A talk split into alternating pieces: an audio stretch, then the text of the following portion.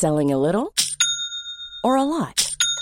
Shopify helps you do your thing however you cha-ching. Shopify is the global commerce platform that helps you sell at every stage of your business. From the launch your online shop stage to the first real life store stage, all the way to the did we just hit a million orders stage. Shopify is there to help you grow. Shopify helps you turn browsers into buyers with the internet's best converting checkout.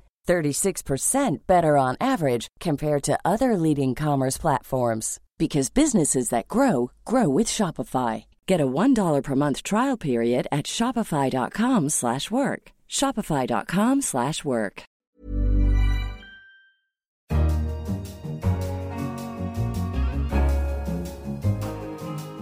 Hello, I'm Helen Joyce, the finance editor of The Economist. Welcome to a special edition of Money Talks. It's 10 years since the darkest moment of the global financial crisis, the bankruptcy of Lehman Brothers. Lehman Brothers has filed for bankruptcy. Stocks all around the world are tanking because of the crisis on Wall Street. The collapse of Lehman Brothers set off a wave of panic on Wall Street. Today, there is unprecedented turmoil in our capital markets. Lehman Brothers got caught in this financial tsunami. There's not a bank in the world that has not been affected by the global storm, some more than others. This is a serious global crisis and therefore requires a serious global response. We will do what it takes to resolve this crisis, and the world's economy will emerge stronger as a result. What lessons have been learned since then? How prepared is the global financial system for a future crisis? Andrew Palmer, our business affairs editor, was the banking editor in 2008. Andrew, you still scarred? Yes, absolutely. Totally traumatised. And Phil Coggan, our Bartleby columnist, was then our Buttonwood columnist, explaining the almost daily jaw dropping falls in the stock markets. What's the most dramatic day you can remember? Was that weekend as Lehman was collapsing and Merrill and Goldman were facing banking license and AIG was also going down the mire. So it wasn't just Lehman, it was really it seemed like the entirety of Western banking system was about to collapse. And Ed Carr, our deputy editor, was the business affairs editor at the time, the job that Andrew does now. What's your overriding memory of those days? It was having this sense that suddenly there were no grown ups. Everything was sliding around, nobody was in charge, nobody even understood quite what was happening. And that sense of everything everything having come loose was perhaps the most thrilling few months in my whole career. And on the line from New York is Tom Easton, our US finance editor, who has written this week's briefing on what has changed in the finance industry since 2008. Tom, where were you as Lehman Brothers was going to the wall? I was in Hong Kong, and what was really striking to me is that many people there speak Chinese and you know Mandarin and Cantonese, and the phrase "credit default swap" all of a sudden was popping up in people regardless of what language they spoke. And I was education correspondent on the Britain section. So what I was doing was writing articles about things like the future of the university while these people were running up and down corridors telling each other the latest jaw dropping fact. Banking editor. Tell me a bit about the articles that stick in your mind from the time. Did you you were covering Lehman blow by blow? Actually, we had a Wall Street editor who was covering the sort of blow by blow implosion of, of Lehman from, from New York. So my focus was much more on on Europe. But that system too started to teeter in the in the wake of Lehman. I mean, particularly sort of three, four weeks afterwards. That was the point at which those banks need to be recapitalized. But I think, as Ed described, it was a you know who's going to go next was the was the way that one sort of went through those those weeks. Institutions that seemed completely impregnable suddenly looked like they might they might disappear. So part of it was sort of working out what the next story was was was was the real challenge. Phil, when I talked to the Buttonwood columnist, uh, your successor now, I mean, obviously he has to turn on a dime if things happen on the markets, but actually he has quite a long forward planning list. Did you just give up completely trying to plan and just write about the latest crisis week by week? Well, I wasn't just writing the column, so we had a lot of things to write at that time. I remember writing a three page briefing on the plumbing of the financial system, which is what really freezed up in the course of that. And the other thing about the collapse of the banks is that you kept discovering some new instrument that was very important, which you didn't realize had been important asset backed commercial paper, I remember suddenly in the middle of the crisis. So there was some set of initials that you discovered was vital, and you had to get your mind around it who owned it, Why was it so risky? Uh, that, I think, was the intellectual challenge, and there were very few people who could explain it all to you because they were all frantically running around trying to make sure that their jobs were safe and their bank was safe. Yes, there's that sense, isn't there, that, that before the crisis, uh, uh, all the instruments and the whole of finance was kind of neatly packaged away and, and kept tidy in its little boxes, and everything was in place the, the, the crisis started this process you'd open box after box and you'd find things in there you had no idea what they could do. And, and instruments that appeared quite safe, just, just like the money markets, suddenly you know, which were, were safe as houses. Could, sorry, unfortunate phrase. They were not as safe as houses. They were thought to be absolutely safe. And then you oh, suddenly people started losing money on these completely safe instruments, and the whole of finance looked wobbly. So that that for me was was was exactly as Phil says. This this sense that all the things you could count on were suddenly in question and the sort of conventional ways of thinking about things as well you had to unpack. So Lehman was the symbolic height of this, but it had been going on for you know well over a year at that point. So Northern Rock uh, went down almost a year earlier. And one thought in terms of bank runs as people queuing outside branches to get their money out. And there was a bit of that, but actually it was happening in wholesale funding markets. And that, that was really hard to get your mind around for lots of people. They hadn't thought of bank runs in those terms. Did it take a while, Tom, before people realised how global this was going to go? I think the concerns in the Asian markets were very, very quick. And I think I mentioned they were looking at credit default swaps. That became a measure of how dangerous or how tottering a firm might be. And people were very conscious that if firms in America went went down or firms in Europe went down, they were going to be implicated as well. In the aftermath of Lehman, uh, we were really staring into the abyss, was what Christine Lagarde said at the time, and she called it a holy cow moment for the world economy. I'd like to ask each of you if you remember a holy cow moment.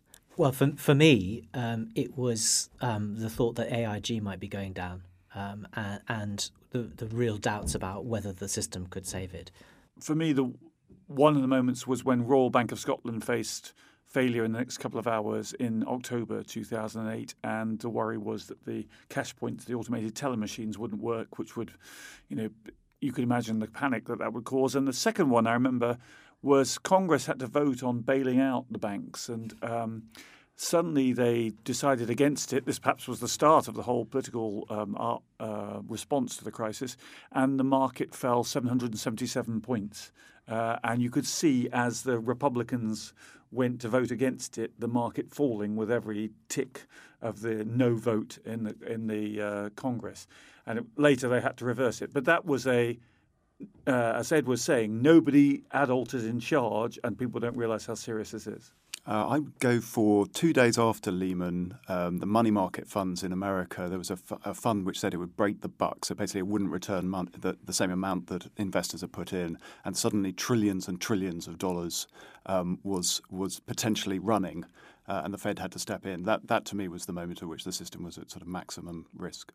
I, you know, there, there's this notion that everything was about to implode and we were saved and it was stopped. But I am not sure it would have played out that way. I mean, there were other pools of capital that were available in the world if we didn't take the steps that we had taken. Um, you know, there were companies that came to the rescue of other companies. Berkshire Hathaway, for instance, bought large stakes in various firms. There were pools of cash in different places. You know, the market going down dramatically was a significant event, but it made prices cheaper and it could have created other forms of intervention. So I know things were terrible, and we chose to take one course to resolve them. But I'm still not convinced in my mind if we hadn't taken those that course and had things gone down, other things wouldn't happen that may have had better implications going forward. And I mean, obviously, it's impossible to tell, but I don't think history is entirely conclusive that the world fell apart and we did the right thing in saving it.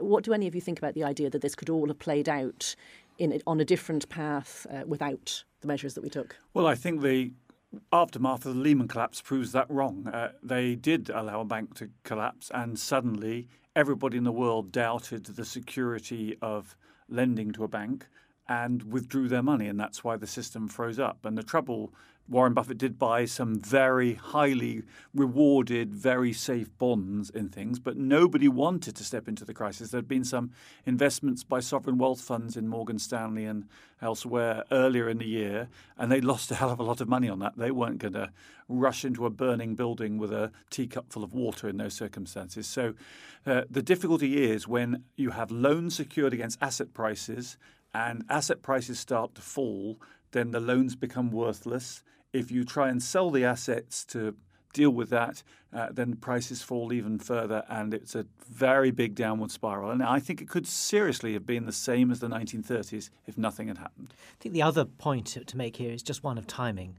This was happening extraordinarily fast. Uh, the debt had taken years to build up, uh, and it was unraveling in hours. Um, so I, I, don't doubt there was capital out there, but the coordination of problem of getting the right capital in sufficient quantities to the right place in time, uh, I think there was. I think that would have been extraordinarily hard. I, I, I would doubt that there was enough capital out there. I think if you think about the Irish having to guarantee all the debts of all their banks in order to stop the crisis. I, I just don't see who could credibly do that. There's a coordination problem, but also a, who could possibly step in with that amount of firepower. Several times that was government. GDP, wasn't it? Yeah. yeah. I want to come back to Ed after that. Of course, I mean, it's going to shape Ireland for the rest of my lifetime, having made that promise. But it's not just shaping Ireland, it's shaping everywhere. And our 175th anniversary is just approaching, and we're thinking about. Uh, the next 175 years for liberalism, or perhaps less grandiosely, the next, next 25 years for liberalism. How do you feel that the 10 years we've lived through since the financial crisis has shaped the way the situation that we're in now and the problems of liberalism going forward? I, I wrote a lot of the leaders um, during those months, and the thing I was grappling with most of all was how much is the aim to preserve the system and how much is it to start all over again? And I think if I look back now on what we wrote then, I think I was too keen on preservation and not keen enough on ripping the system up. Uh, and over the past decade, I've come to think that that actually, by the time the financial crisis happened, finance in particular had become a powerful interest group that had protected itself and had um, engineered things to suit itself, and and that um, you know that those things needed to change.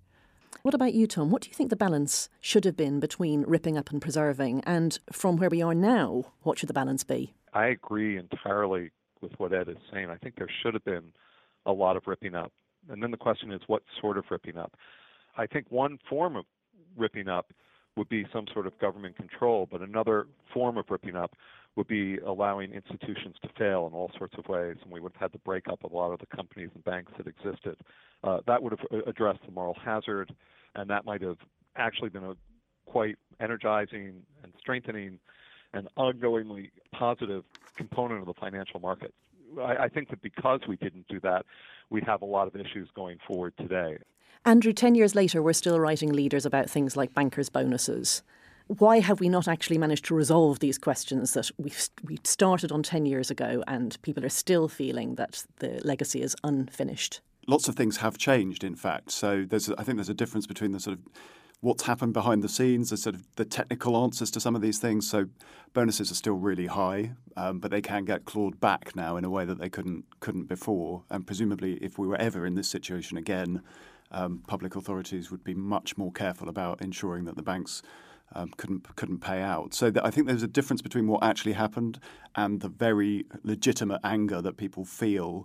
10 years on from something that rescued the banks but then exacted a very high price on individuals through austerity etc etc so to me the should we have ripped up the system is not quite the right the right question it's should we have been radical in the way you think about the treatment of individuals as that crisis unfolded Philip, you've just been talking to Adam Tooze, an author who's written a book called Crashed about the financial crisis. Let's hear a bit from that conversation. Adam, welcome to Money Talks. Thank you for having me on. I thought we could uh, start perhaps by asking about your thoughts about the build up to the crisis, what you think went wrong to cause the you know, great breakdown of the financial system 10 years ago. Well, it's tempting to focus on the sort of the obvious trigger for the crisis, which is real estate, and there are some very big bubbles in the housing markets on both sides of the Atlantic, hotspots in the United States and then Spain, Ireland, and so on. And those are the trigger. Uh, those are what bring the House of Cards down. But I think we also have to look at the banking model itself, the true common denominator of the crisis, which swept all the way across the world from the Atlantic to South Korea to Russia. So, do you think this is a failure of regulators to spot the problem or of politicians to spot that regulators were asleep on the job? I think there's a, probably a chicken and egg thing with the regulators and the politicians. Uh, you know, forceful regulation needs political backing. And without aggressive regulation, it's difficult for inexpert politicians to really gain a, a, handle on the situation. But I think we should probably add in as a third group the bankers themselves uh, and the people that they serve. Because, I mean, after all, what they're doing is essentially putting their survival on the line. I think it's important not to treat them as irresponsible children and expect politicians and regulators to sort out the messes they make. I mean, fundamentally, a large part of the transatlantic financial system was operating a a lethally dangerous business model, uh, which they then, you know, made dangerous for each other. This is not a problem that comes from the political side or the government deficits. Principally, it's driven by the in- internal dynamics, the internal contradictions of the of the private credit system. We can look at the response to the crisis really in two stages. So the first response was uh, obviously interest rate cuts and uh, then initially a fiscal stimulus uh, agreed on in much of the rest of the world. But then we get to the second stage of the crisis where you're much more critical in the book. Uh, obviously, the start of austerity in 2010 in Britain and elsewhere, and then, of course, the Eurozone crisis in, well, that year, and then 2011, 2012. Yeah, I mean, historically speaking, um, it's not really just matter of as a personal judgment and preferences with regard to fiscal policy. Historically speaking, the squeeze applied through the fiscal balance from 2010 across the richer countries of the world is the most rapid tightening applied in response to a crisis like this on on record, certainly in recent history. Um, so there's reason to think there's something anomalous about it, and I think it's driven in part by simply the scale of the fiscal blowout between 2008, 9, 10, which really took everyone by surprise, and the scale of the deficits is very big. And then the kind of common sense fiscal stabilization, consolidation, long termism of the 1990s, which is a common denominator.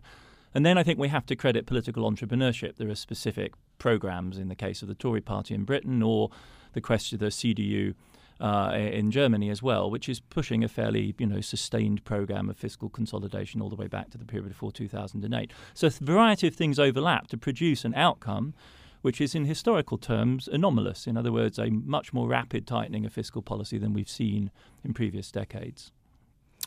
And the aftermath of that is l- still with us, of course. Um, do you blame that austerity for the rise of populism that we've seen in the last three years?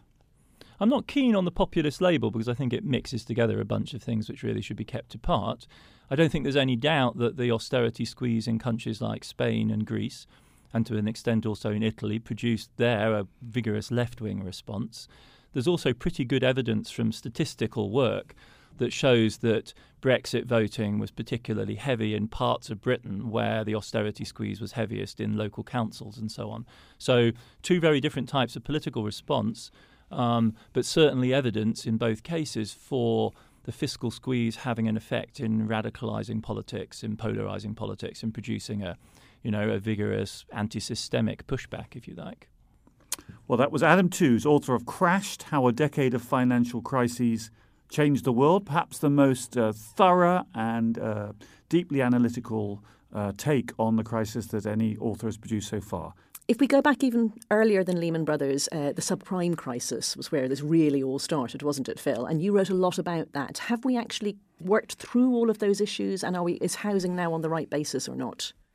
Well, it depends on the country, of course. Um, in the US, house prices in sort of uh, value terms are much more reasonable than they were before. You still have the system whereby government agencies support the housing market, which you, uh, you could argue is not very healthy.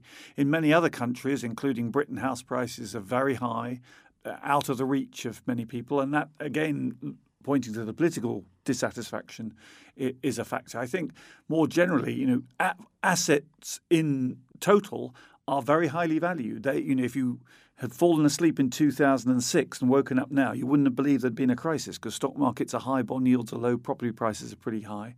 It's been in the real economy that the damage of this crisis has been seen in the fact that people's incomes haven't grown significantly.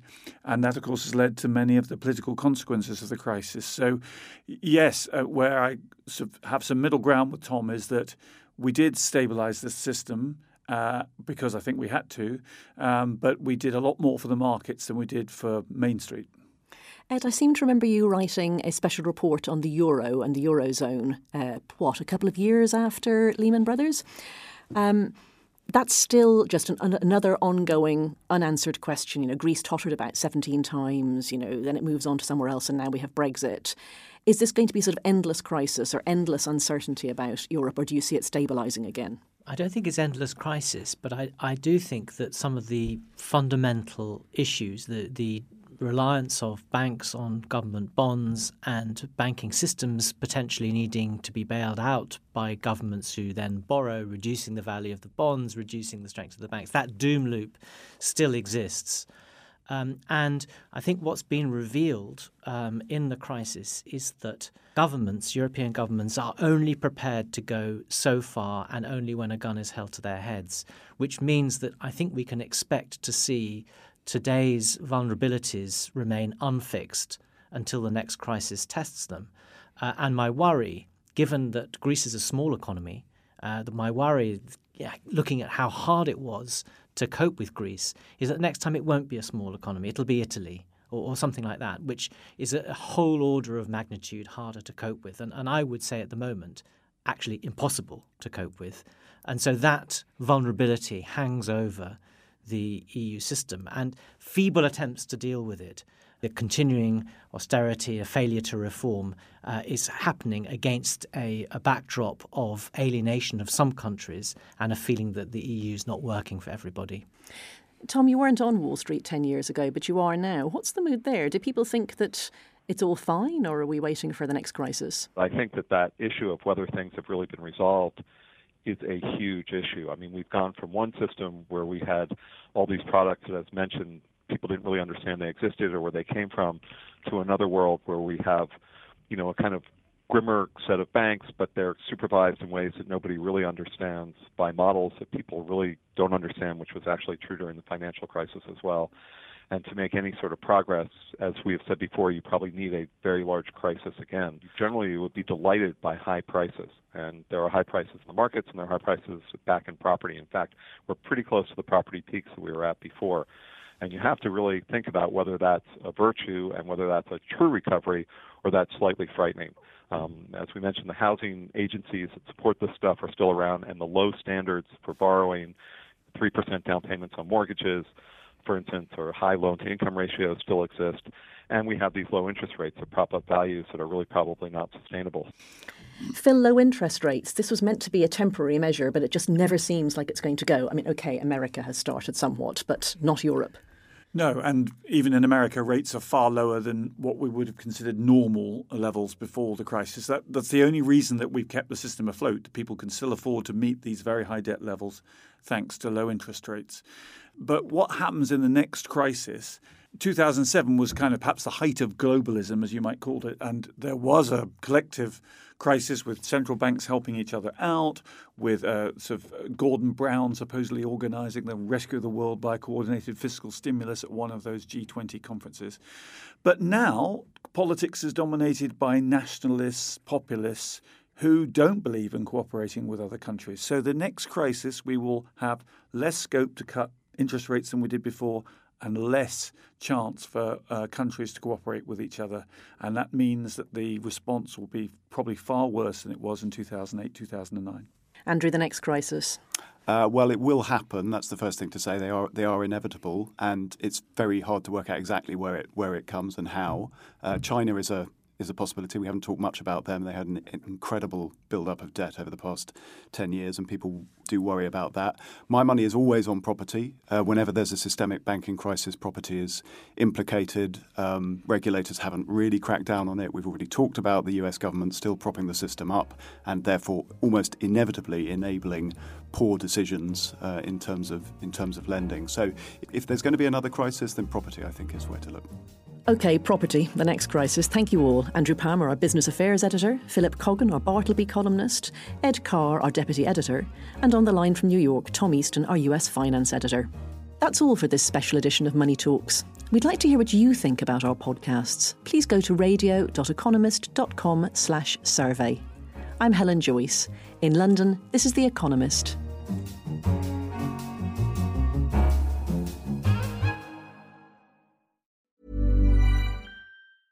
Hey, it's Danny Pellegrino from Everything Iconic. Ready to upgrade your style game without blowing your budget? Check out Quince. They've got all the good stuff shirts and polos, activewear, and fine leather goods, all at 50 to 80% less than other high end brands. And the best part? They're all about safe, ethical, and responsible manufacturing. Get that luxury vibe without the luxury price tag. Hit up quince.com slash upgrade for free shipping and 365 day returns on your next order. That's quince.com slash upgrade.